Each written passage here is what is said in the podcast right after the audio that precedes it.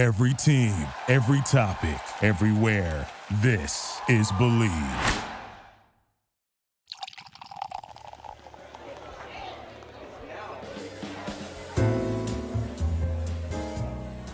Greetings, salutations, and of course, hello to all of my listeners, my Unlucky Lounge rats. It's good to have you back here in the Unlucky Lounge for a brand new episode of Draft and Draft. My name is Corey, your limited lore master, denizen of this, the Unlucky Lounge, and joining me as always is the big bear buddy who is ready to battle because this is a very special weekend. We have the MTGA Arena Open, day one sealed, day two draft. Borak, it's almost as if the Grand Prix schedule were back. Well, it's not much of a Grand Prix if we don't have vendors selling shiny cardboard I can't afford. Maybe a raise, Corey? Turtle? Wow, that is somewhat passive aggressive and sassy, Mr. Turtle. But we should be grateful because we get to compete for some big cash payouts from the comfort of our own bar. Why aren't you wearing pants? I don't want to get into this right now. He's a bear. He shouldn't wear pants. But you are wearing quite a good suit, coat, and tie. Look at that makeover you got, Borak. That's right, friends. We have a brand new show logo and a brand new show title. It's still Draft and Draft, and it's easy to find on all those socials. We're very excited because, well, let's get to some of that housekeeping because we are as always, brought to you by the Believe Podcast Network. Check them out, beleav.com, or wherever you download your audio goodness. They support the show, they help publish it on a weekly basis, and of course, they provided us with this brand new show logo and makeover here in the Unlucky Lounge. We're very grateful for them. Go pass those midday blues away with Believe. And the show is always here because of all of you, my listeners, my unlucky lounge rats. Thank you for tuning in week after week. And if this is your first time, hello, good to have you here in this fun bar located in the Blind Eternities. Right, smack dab in the middle of Monoscrew Manor. And if you would like to keep the fun going with the Unlucky Lounge, then find us on socials. This includes Twitter, Twitch, and TikTok. Find me at Draft and Draft Corey. You can find my Instagram, Corey Damone Enriquez. And if the show is giving you some joy, feel free to find us on Patreon. Patreon.com backslash draft and draft. All the links in the show description below. Thank you to all of our current patrons. We couldn't do the show without you. And for everyone here, come join us on those socials and beyond. Help us keep the lights on here in the Unlucky Lounge. Well, that is enough of the housekeeping and the upkeeping. The sorcerer's broom is put back into the conjurer's closet. And yeah, I know we kind of missed an episode on Friday, but this was coming out. And it's always that awkward timing, wouldn't you say, listeners? Right on the cusp of the weekend starting, they drop these things. I get it. But then it's like publishing an episode. What do I do? Do I wait till Saturday or Sunday? And it's weird.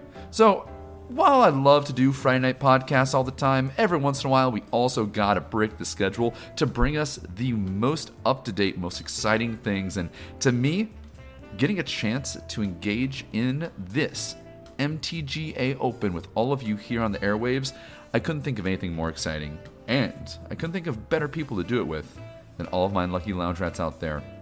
But before we buy this sealed event, and open up our packs, let's engage in a little tradition. Grab a drink, grab a snack, maybe even crack a pack. Let's celebrate all the great that you are with this, the untapped step.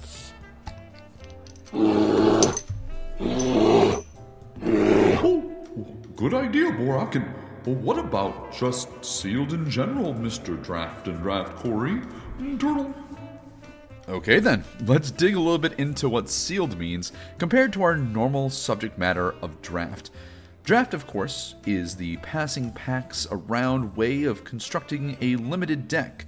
But in Sealed, instead of getting your choice of a single card as it goes around the table, Sealed is where we open up six packs and create a 40 card deck from that. You have access to unlimited basic land just like you do a normal draft, but in Sealed, you're not selecting your cards. You have to adapt in a completely different way, in that the things that you open is really the true variance of this format. That doesn't mean that this format isn't without skill. In fact, it might have even more skill. Often it gets a bad rap because of that variance, but tried and true, sealed has been a really important part of the limited tapestry of Magic the Gathering. There is a certain art to having to make a pool of bad cards work. And if you listened to my podcast about the CFB Vegas journey that I took, you'll know that I didn't open the strongest of pools. And, well, it kind of showed off in the record, only getting four wins before getting my third one and missing out on day two. But here, now in Kamigawa Neon Dynasty, there is a noticeable difference in the format, and I also believe that's going to yield to us a different strategy that we should embark upon as we open up our sealed pool. So, first and foremost, compared to the massive cards that would just hit the battlefield and warp the entire game around them, like Crimson Vow had, in Kamigawa Neon Dynasty, I find that there's a lot of decision making, particularly in the modifications world, and where you're going to use your mana with, say, reconfigure, or even putting on an errant aura or two. So that is a big decision tree, which is going to cause a lot of in game choices.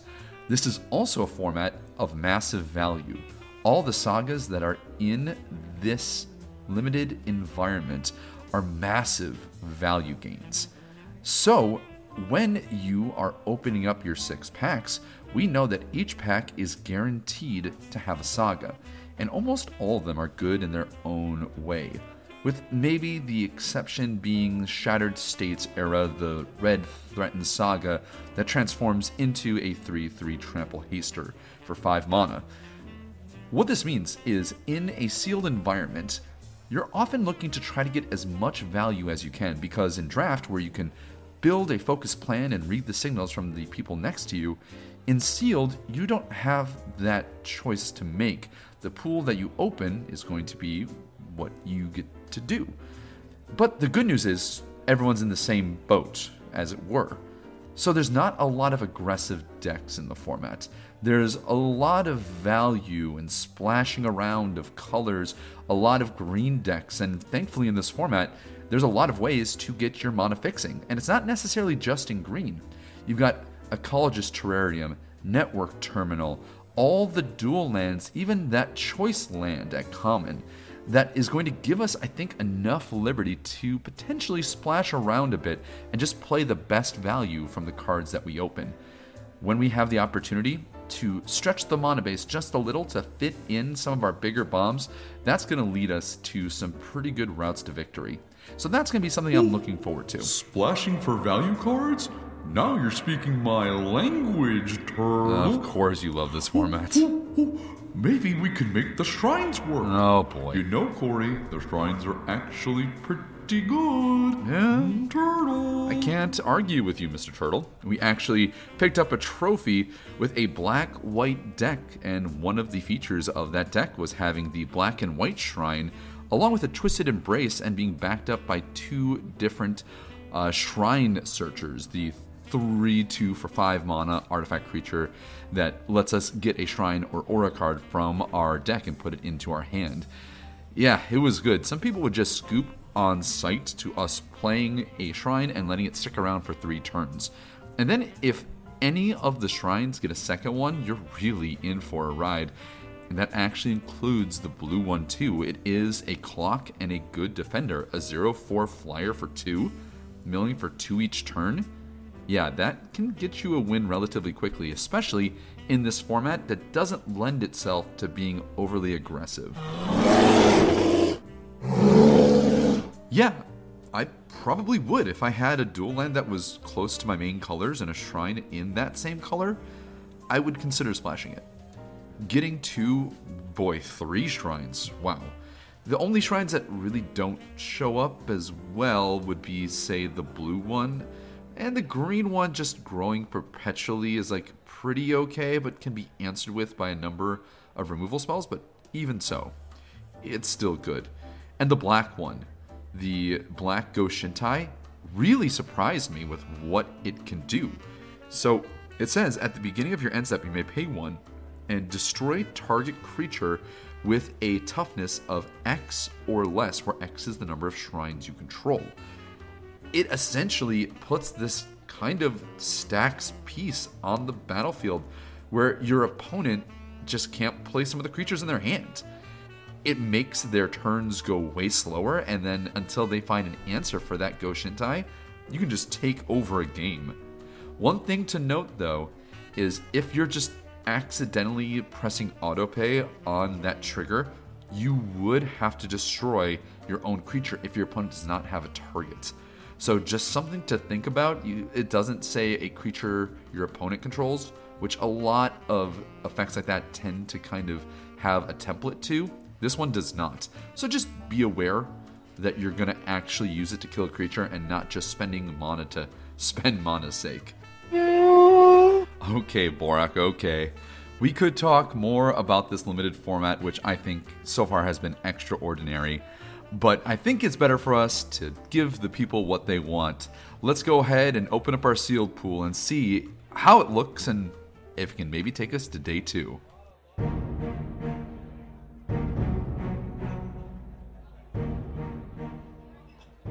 Now, before we buy into this Arena Open, we have two options. One is traditional, best of three. The other is the best of one queue. Now, the difference between them is just what condition does it take for us to achieve a day two entry? Well, in the traditional best of three queue, it requires a perfect 4 0 record. If we lose any match, we're out, and there goes 5,000 gems. But the day one is very much like a best of one queue on Arena. It's seven wins or three losses. It has a little bit more give, and I think that's the one that we're gonna end up choosing here. So, cheers to all of you friends. Let's pick up this sealed pool and see if it can bring us some victories. So, let's see what we get here as we crack open our six packs, and let's see what kind of rares are gonna be in our pool. Okay, so at least they're pretty well on color. So we have three white rares. Light Paws, Emperor's Voice, the one white 2 2 that whenever an aura enters the battlefield under your control, if you cast it, you may search your library for an aura card with a mana value less than or equal to the aura that you cast with a different name, and then put it onto the battlefield attached to Light Paws pretty good. There's also the March of Otherworldly Lights, a nice bit of removal. It's X and a white for an instant, and has the clause for all the marches, which is you can you can exile additional of the card's color to have the spell cost two less. So if you exile a white card, the X increases by two. And you get with the white one for X and white, exile target creature, artifact, or enchantment with mana value X or less. A nice role player, happy to have it in the deck. The last white rare that we have, which I'm quite excited about, is Lion Sash. One in a white for an artifact equipment creature cat. It is a 1 1 with reconfigure 2, so it can become an equipment for the low, low cost of 2. And then you have activated ability for a single white to exile target card from a graveyard. If it was a permanent card, you put a plus 1 plus 1 counter on Lion Sash, and the equipped creature gets plus 1 plus 1 for each counter on Lion Sash. Yeah, this thing does some good work and turns your creatures into beaters very quickly. The other two rares are interesting too. So we have Raiyuu, Storm's Edge. This is the human samurai for two red white. With first strike, it's 3 3, and then whenever a samurai warrior you control attacks alone, untap it. If it's the first combat phase this turn, there's an additional combat phase after this phase, so it gives you an extra crack with your one attacker. Then we have two black rares. Well, kind of black. The kind of black is the legendary land Takenuma, Abandoned Mire. It taps for black, and you can channel it to mill three cards, then return a creature or planeswalker card from your graveyard to your hand. Costs one less for each legendary creature you control. And a rare saga, Tribute to Horobi. 1 to black for an enchantment saga. Chapters 1 and 2, each opponent creates a 1 1 black rogue creature token. Then it transforms on 3 into a nifty 3 3 flying haste called Echo of Death's Wail. That when it enters the battlefield, you gain control of all rat tokens, and then whenever it attacks, you may sacrifice another creature. If you do, draw a card there is a potential where we could play all these rares, and all of them are pretty good. The only one that doesn't look quite exciting to me is either Light Paws or Raiyuu Storm's Edge. Light Paws might just be an autoplay as a 2 2 for 1 to white that can maybe get us a little equity, but we have to have at least two auras before it becomes good, and well, we need to open them up. So let's take a look at what the rest of the pool looks like and hope it can support something with white, or maybe we can splash into it. So, in our whites, just in the initial look, we have a couple big hits. So, we have four sagas in white, two Michiko Reign of Truths. This is the one to white creature gets plus one plus one for each artifact and or enchantment you control. That is till end of turn, and then it returns to the battlefield after being exiled into Portrait of Michiko.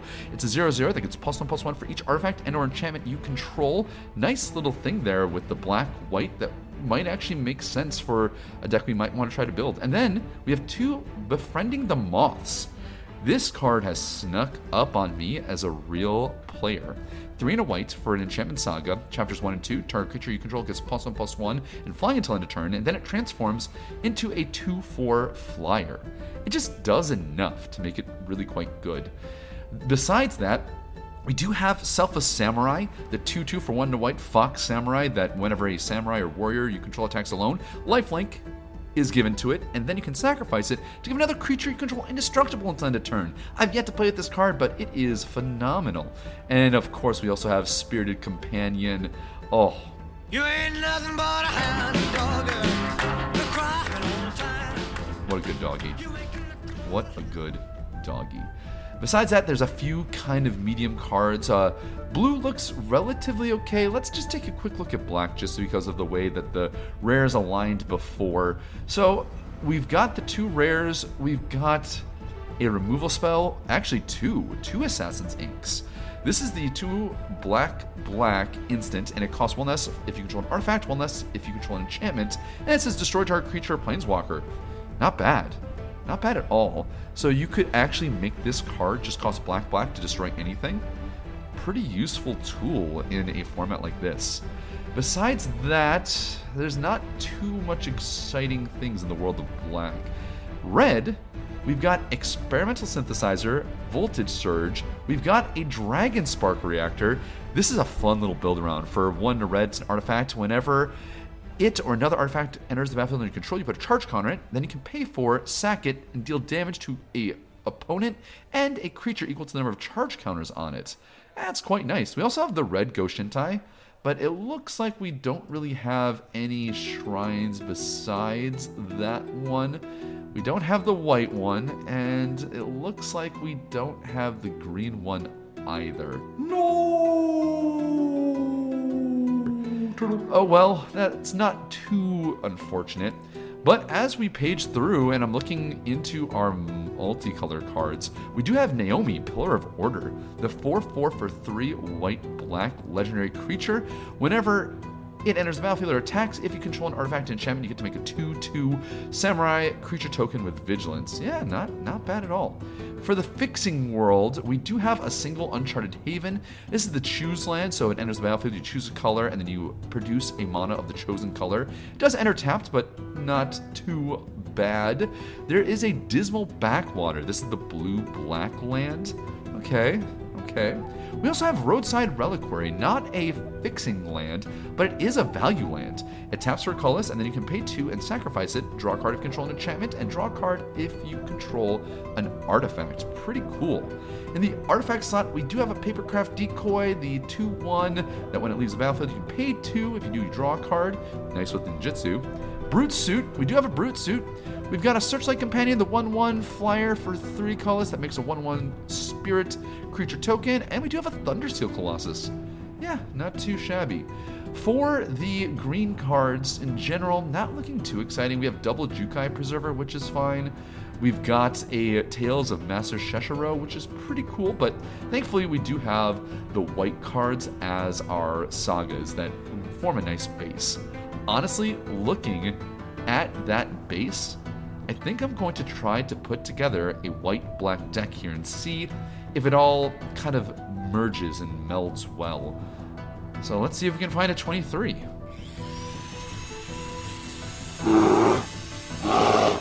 No, no, try the one on the left, Turtle.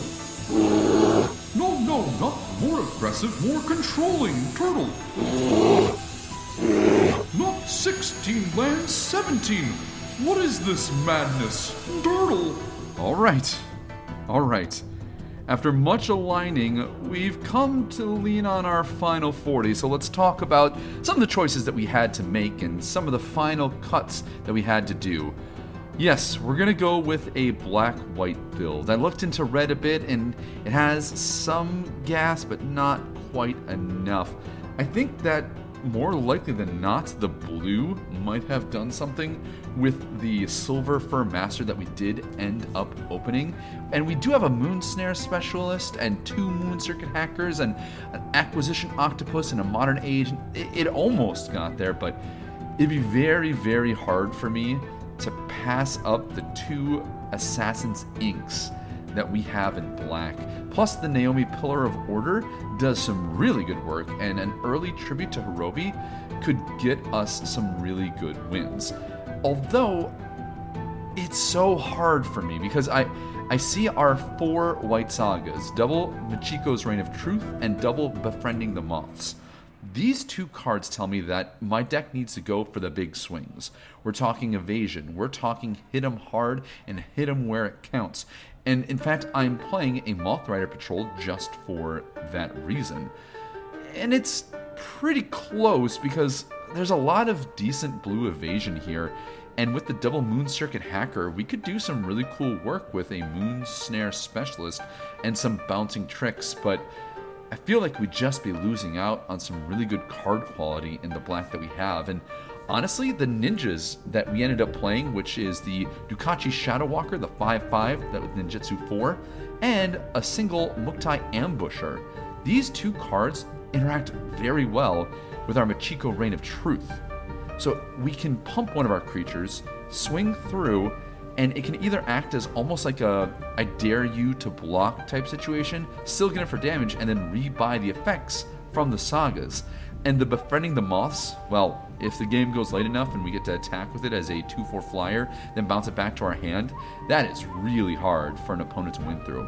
And with all of this creature pumping, I'm playing both Golden Tailed Disciples, the 2 and a white 2 3 enchantment creature with lifelink. I think that could be a really critical card having the four different white sagas. And also, we are kind of leaning a little bit in the white black enchantment artifacts matter type situation with Naomi, with a roadside reliquary, and the double Assassin's Ink. It might be just good enough to go. Now, a couple cards that people might look at this deck and question would be the Imperial Recovery Unit. This is the artifact vehicle 3 4 for 2 and a white with crew 2. And then whenever it attacks, you return target creature or vehicle card with mana value 2 or less from your graveyard to your hand. Now, typically, I am not for playing this card. I think it's a little bit awkward. However, we have both Spirited Companion and Selfless Samurai plus Lion Sash 2. We also have a Papercraft Decoy that we could conceivably trade off early and bring it back with. Our creature base actually is really good, and if we ever get to go attack with Imperial Recovery Unit and then bring back a Selfless Samurai, then we hell have really done it. We will have really done it. The final cuts that are staying in the sideboard Kaito's Pursuit, we don't have much in the way of ninjas and rogues except for the two that I talked about. And while a Mind Rot is good, I just think our card equity is better served elsewhere. There's also the When We Were Young, the 3 and a white instant combat trick. Up to two target creatures each get plus 2 plus 2 until end of turn. And then if you control an artifact and enchantment, they also gain lifelink. But the lifelink's nice. I think we're going to still get that effect with the double golden tailed disciples that we have. And it's almost unnecessary. We did end up playing a single Thundersteel Colossus, This is the 7 7 with Trample Haste for Crew 2 that costs 7 mana. If our opponent ever overextends into a big attack step, that can get him good. I hope we do. We also have a Brute Suit as a 4 3 that we're playing, and we could have potentially played, say, Light Paws, but we have no auras. Or even a 7 Tail Mentor, the 2 3 for 3 and a White Fox Samurai, that when it enters the battlefield or dies, you put a counter on a creature or vehicle you control. And there's also an Undercity Scrounger, the 1 4 for 2 colorless and a black. And you make a treasure token by tapping it. You can only activate it if a creature died this turn. I was pretty close to playing it. It is an artifact, but it just is a little bit awkward. It's nice with Tribute to Horobi, but I'm willing to pass on that for some other choices. Well, my unlucky lounge rats, that was a lot to take in, so now is as good a time as any to take a break. So stick around, grab a refresh. We're going to be back and we're going to dive into this MTGA Open here in Kamigawa Neon Dynasty time. Stick around, my unlucky lounge rats. We'll see you back in just a second.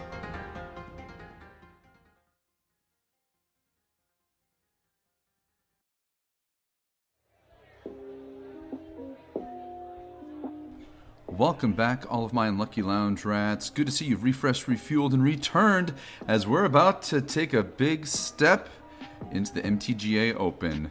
Now that I've had a chance to sit with this deck for a second and assess, I think the deck is pretty medium.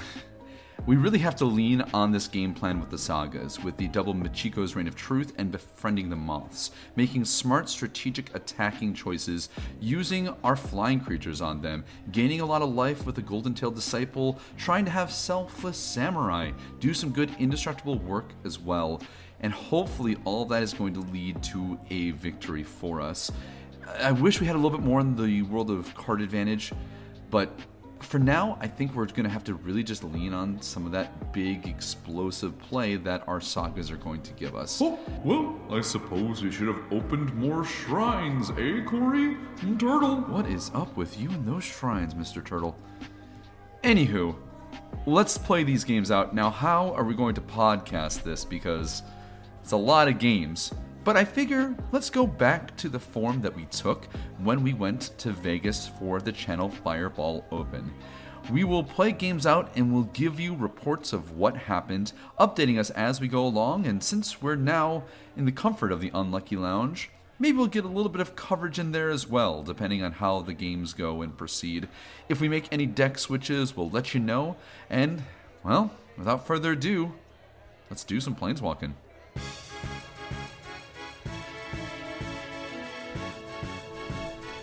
Event report for post round one of the MTGA Open here in Kamigawa Neon Dynasty is in our favor. We're 1 0 after our first round opponent. We did some good smashing, my unlucky lounge rats. Remember when we said that we wanted to live the dream of Selfless Samurai plus Imperial Recovery Unit? Yeah, we got to do it. We sacked it, we gave our guy indestructible, swung in, returned it to our hand, and it proved quite a tricky attacker for our opponent to have to deal with. Also, we got a pretty sweet turn four when we curved our spirited companion and then was able to attack and ninjutsu in Dokuchi Shadowwalker, a big five points of damage to the face, and then our opponent had to deal with a 5 5, which was not particularly easy for them. Also, I think they did a little bit of an ambitious usage of their removal. They used the rest of the format on our Nezumi Blade Blesser. It had Menace with the Spirited Companion, but just snapping off that bit of removal gave us the window to return Spirited Companion, play the Dokuchi Shadowwalker, get some extra card advantage equity, and have a 5 5 on the board. If you hit that reliably on turn 4, it is actually a big thing your opponent has to deal with. And it just was the right amount of us being able to get through and a final period on the sentence that was this game was playing the befriending the moths to fly over after our opponent had one last trick up their sleeve and played the legendary dragon Ao. But we just swung past their single blocker by adding another flyer to our table with that saga and got there for the final bits of damage. I have to say, though, even though it was a critical component of this game for us, the chaining of Imperial Recruitment Unit and Selfless Samurai was nice, but all it really did was add a little bit of indestructibility to our vehicle. Didn't even give the lifelink because, well, the vehicle is clearly not a samurai or warrior. And in a format that gums the board down quite frequently, it's not necessarily the kind of strategy I think one should hang their hat on to get them victories. But still, did good work for us, and hopefully will continue to do so as we move on to round two here in the Arena Open. Round two was the tale as old as limited time Monoscrew versus Monoflood. And in the end, as always, Monoscrew beats Monoflood. Eventually, you draw your lands, you cast your spells, and you get your way out of the glut. You're right, only a true master could power through and persevere. Sometimes it's just about the telling of the story, Borak. Yes, my unlucky lounge rats, we got fortunate and got our second win in a row here. It was quite a bit close, though. It started off with us having two lands in hand and praying on turn three to draw one off of our spirited companion, but the good doggo came through as he always does. But we floated on three lands for quite some time as our opponent was slowly whittling us down and growing their board with Roaring Earth. That's the one green enchantment that essentially has landfall, put a counter on a creature, and then has channel for a bunch. They laid out their hand quite quickly. They used efficient removal to stop our death touch creature, but we clawed, found good outs, and our opponent had a critical turn where they had a removal spell for our last blocker, where I animated then Brute Suit in response. Our opponent then had a 6 5 Yamakaze Sister, the poets, the white one. They also had a Gloomshrieker with, that had a counter on it. It was a 3 2. And they also had the Life of Toshiro Umezawa transformed. Now, of course, you've got the White Poet that can bring back enchantments, and boy, that Life of Toshiro Umezawa did some good work against early board that we had. But we kept powering through, and they decided to attack through for the win with everything. But, as luck would have it, we top deck an Assassin's Ink, which was really nice. It gave us a chance to block the Toshiro Umezawa and then destroy their 6 5. Next turn, we were able to double spell off of a land draw, and from there, the writing was on the wall. We had plenty of gas, and every land that we drew would just be oh so good. We got the win, and the deck is performing consistently and admirably.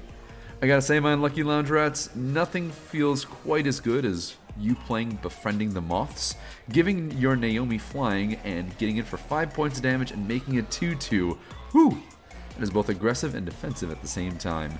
Can we keep up this trend? Let's go to game 3. Sadly, it's trending downward. We took a loss in game 3. Our opponent went pretty strongly out of the gate with a blue white deck going one, two, three spells in a row. While we had our first play on turn three, it was a tough keep with a handful of three drops, but I decided to persevere and unfortunately just didn't quite get there. Eventually, our opponent played Kairi, the blue legendary dragon, and all was over but the crying at that point.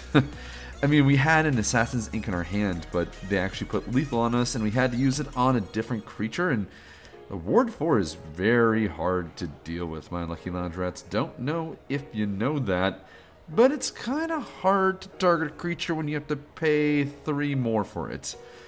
Oh well. Let's rally, go to game 4, and see if we can get a positive result from it.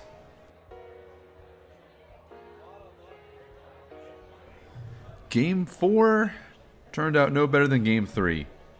And we actually lost for the exact same reason. It was a Kairi.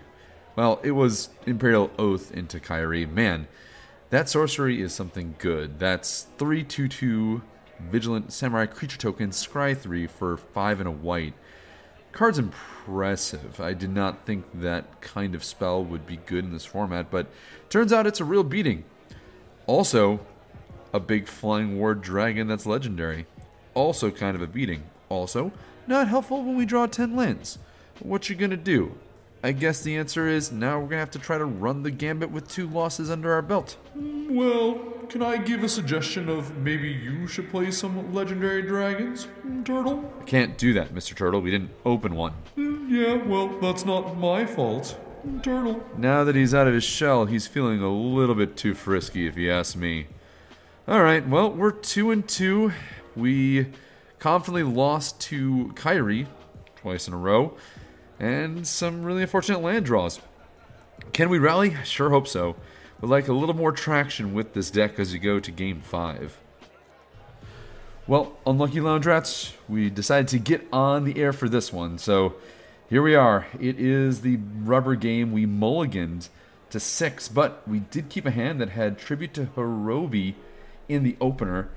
And now our opponent plays Kumano faces Kakkazan. It's going to be one of those matchups, eh?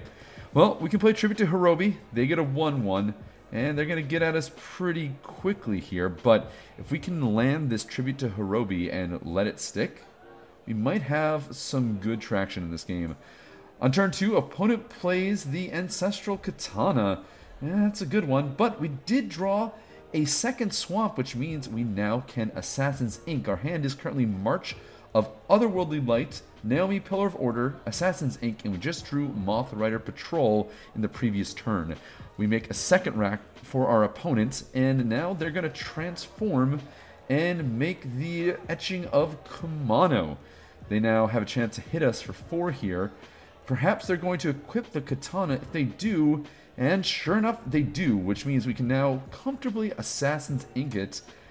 And we're going to probably have a chance to have this turn 2 tribute to Horobi do some really good work for us as they had a massive tempo sync by trying to equip that and we had removal for it. We still have March of Otherworldly Light in our hand for some backup removal too. Our opponent is currently on the red-white package as we are now going to attack for three in the air, sack a rat, draw a card.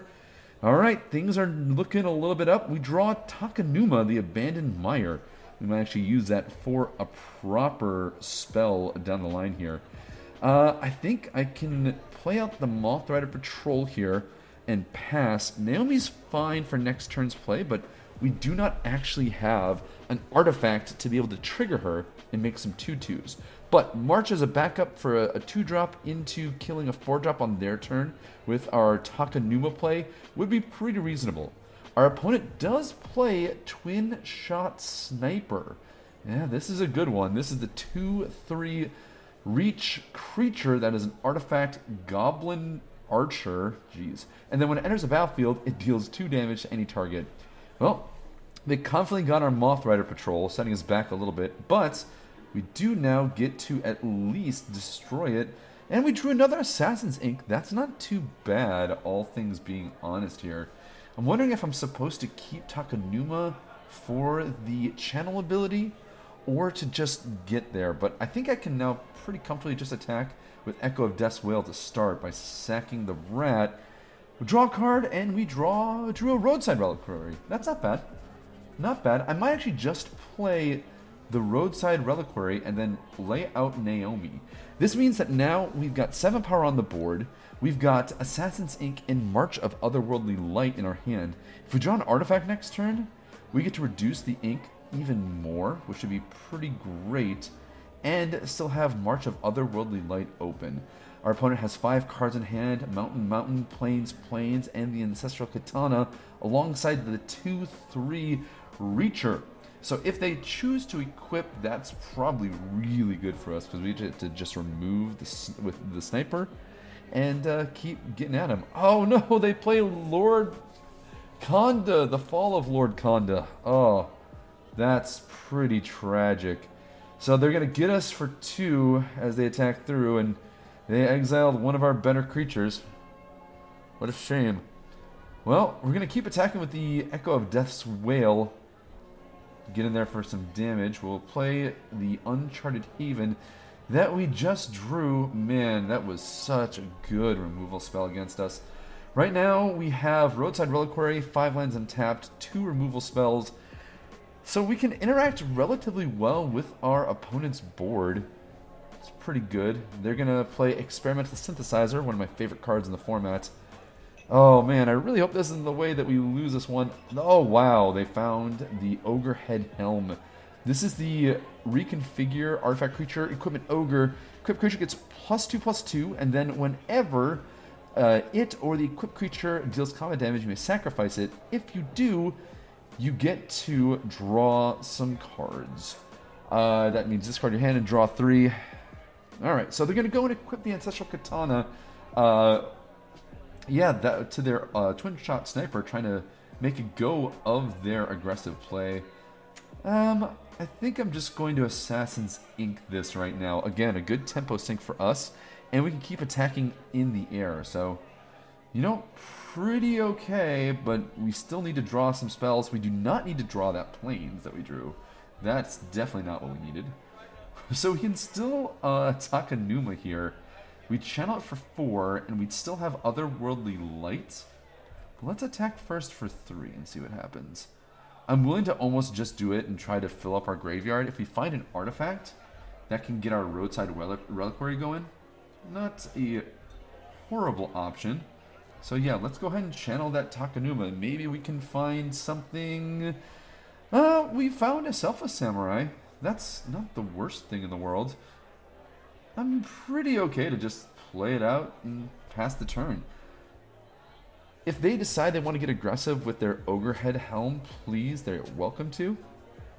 But we still have March of Otherworldly Light as a backup. If we ever draw an artifact, we're good. The other mill cards that we got off the Takenuma was a Swamp and uh, Michiko's Reign of Truth. They're going to uh, sack their Experimental Synthesizer here for their turn, and they did flip the Imperial Subduer, the 3 2 for 2 and a white human samurai.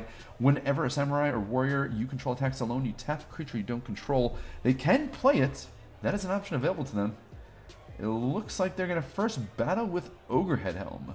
Um, I'm not going to block. That's going to bring me down to 12. They're at 8. We're winning the race right now as it stands.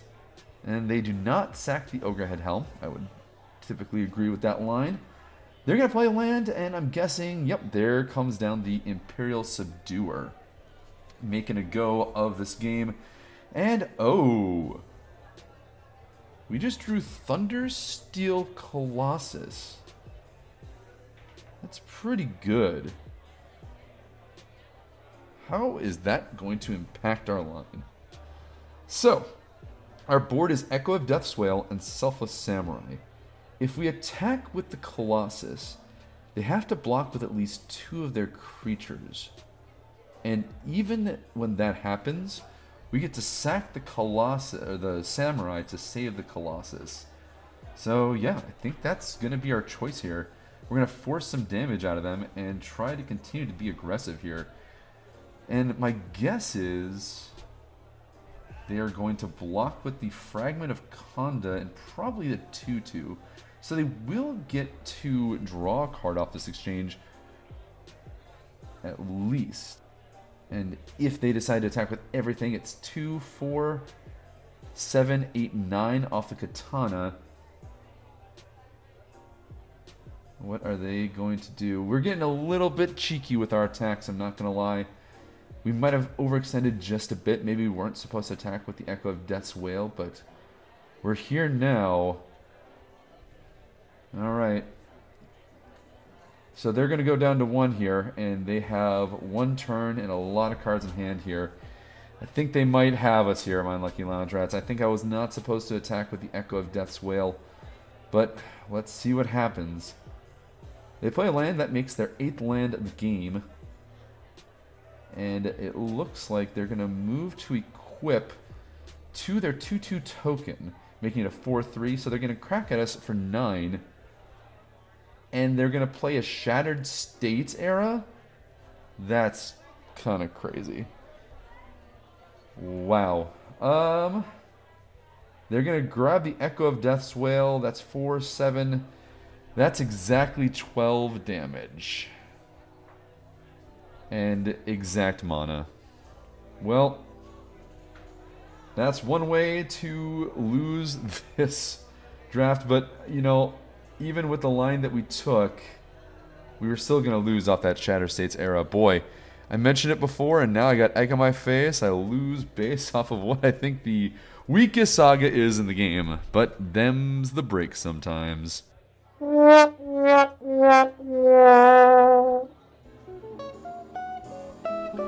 Well, my lucky lounge rats, not exactly my favorite result, but you know, I think we took the right line, even with us attacking and putting them at one. They did need three more points of instant speed damage out of somewhere. It just so happens that they had the threatened effect.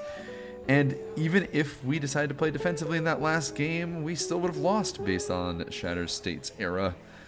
But it was real great to have all of you join me here as we took a crack at the MTGA Arena Open. And tell me, did you get a chance to play it this weekend? I hope you did.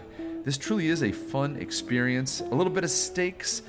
It kind of enlivens the pool a little bit, wouldn't you say? But let me know on those socials on Twitter, Twitch, and TikTok, Draft and Draft Corey.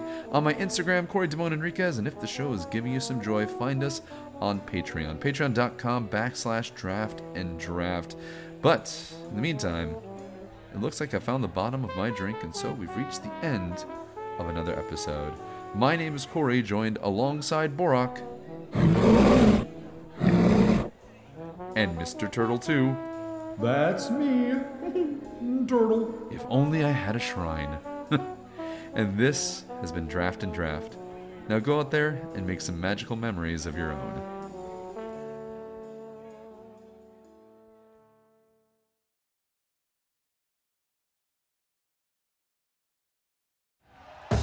Thank you for listening to Bleav. You can show support to your host by subscribing to the show and giving us a five star rating on your preferred platform.